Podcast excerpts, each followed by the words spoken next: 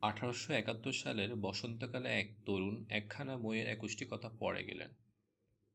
কথাগুলো তার ভবিষ্যৎ জীবনে বিরাট প্রভাব ফেলেছিল। মন্টিল জেনারেল হাসপাতালের এক ডাক্তারি ছাত্র ছিলেন তিনি। শেষ পরীক্ষায় পাশ করা, ভবিষ্যতে কোথায় যাবেন, কি করবেন, ডাক্তারির প্রসার কেমন হবে, কীভাবে জীবিকা অর্জন করবেন, এইসব নিয়ে তিনি খুবই চিন্তায় পড়েছিলেন। আঠারোশো একাত্তর সালে যে কথাগুলো ওই তরুণ ডাক্তার ছাত্রটি পড়েছিলেন, তারই সাহায্যে তিনি হয়েছিলেন তার কালের সর্বশ্রেষ্ঠ একজন চিকিৎসক। তিনি বিশ্ববিখ্যাত John Hopkins school of medicine পরিচালনা করেন। তিনি অক্সফোর্ডের রেজিয়াস অধ্যাপক নিযুক্ত হন। এটা ছিল ব্রিটিশ সাম্রাজ্যের কোন চিকিৎসককে দেওয়া সর্বোচ্চ সম্মান। ইংল্যান্ডের রাজা তাকে নাইট উপাধি দেন। মৃত্যুর পর তার জীবনী প্রকাশের জন্য দুটো বিরাট বইয়ে চোদ্দশো ছেষট্টিখানা পাতা লেগেছিল। ওই চিকিৎসক হলেন স্যার উইলিয়াম অসলার আঠারোশো একাত্তর সালের বসন্তকালে যে কথাগুলো তিনি পড়েছিলেন, তা এই টমাস কার্লারের লেখা একুশটা কথা। অস্পষ্টতায় ভরা দূরের কিছু চেয়ে কাছের স্পষ্ট কিছু দেখাই আমাদের দরকার। বিয়াল্লিশ বছর পরে এক নরম বসন্তের রাতে ইয়েল বিশ্ববিদ্যালয়ের টিউলিপ ফুলে ভরা আঙিনায় স্যার উইলিয়াম অসলার ছাত্রদের সামনে একটা ভাষণ দেন। তিনি বলেন, তার মতো একজন মানুষ যিনি চারটি বিশ্ববিদ্যালয়ের অধ্যাপক আর জনপ্রিয় কোনো বই লিখেছেন, তার অবশ্যই বিশেষ ধরনের গুণ মস্তিষ্কে থাকবে।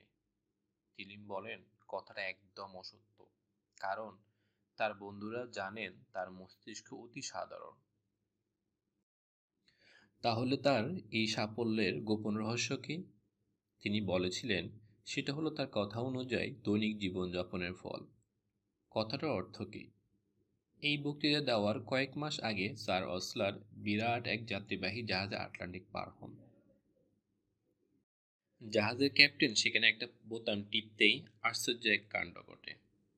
কিছু যন্ত্রপাতির শব্দ জেগে ওঠার সঙ্গে সঙ্গে জাহাজের প্রতিটি অংশ একে অন্যের থেকে আলাদা হয়ে যায়।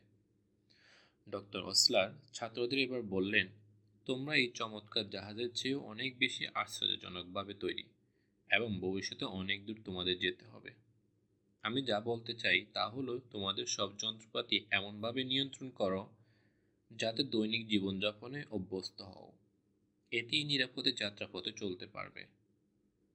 পাটাতনে দাঁড়িয়ে দেখে নাও, বেশিরভাগ যন্ত্র সচল আছে কিনা। আর একটা বোতাম টেপো, আর শুনে নাও তোমাদের জীবনের লোহার দরজাগুলো অতীতকে তোমাদের জীবনে রুদ্ধ করতে পারছে কিনা? আর একটা বোতাম টিপে বন্ধ করে দাও নবগত ভবিষ্যৎকে। তাহলে তোমরা নিরাপদ, আজকের মতো নিরাপদ। অতীতকে রুদ্ধ করো, অতীতকে সমাধি দাও। অতীতের কথা ভেবে অনেক মূর্খই মরেছে। ভবিষ্যতের ভারের সঙ্গে অতীতের বোঝা যুক্ত হয়ে আজকের বোঝা সবচেয়ে বড় হয়ে ওঠে। ভবিষ্যৎকে অতীতের মতোই বন্ধ করে দাও। ভবিষ্যৎ হলো আজ। আগামী কাল বলে কিছুই নেই।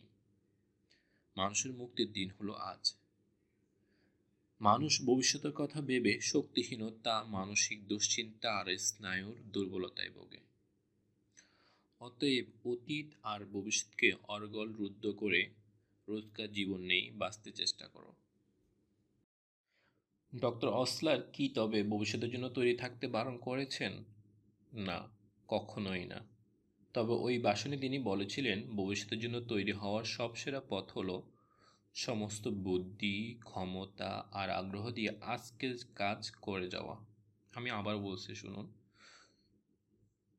ভবিষ্যতের জন্য তৈরি হওয়ার সবসেরা পথ হলো সমস্ত বুদ্ধি, ক্ষমতা আর আগ্রহ দিয়ে আজকের কাজ করে যাওয়া।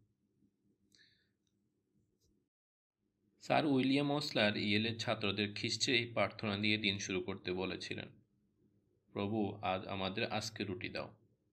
মনে রাখবেন, প্রার্থনায় কেবল আজকে রুটির কথাই প্রার্থনাকারী বলছে। গতকালের বাসি রুটি খাওয়ার জন্য কোনো অভিযোগ জানায়নি। প্রার্থনায় সে বলেনি, হে প্রভু, গম চাষের জমি খরা কবলিত। আর আবার খরা হতে পারে। আগামী শীতে তাহলে কীভাবে খাওয়া জুটবে? বা আমার যদি চাকরি না থাকে, ও ঈশ্বর, তাহলে কীভাবে রুটি জুটবে? না, ওই প্রার্থনায় খালি আজকে রুটি এই কথাই আছে। সম্ভবত আজকে রুটি শুধু আপনারা খেতে পারেন।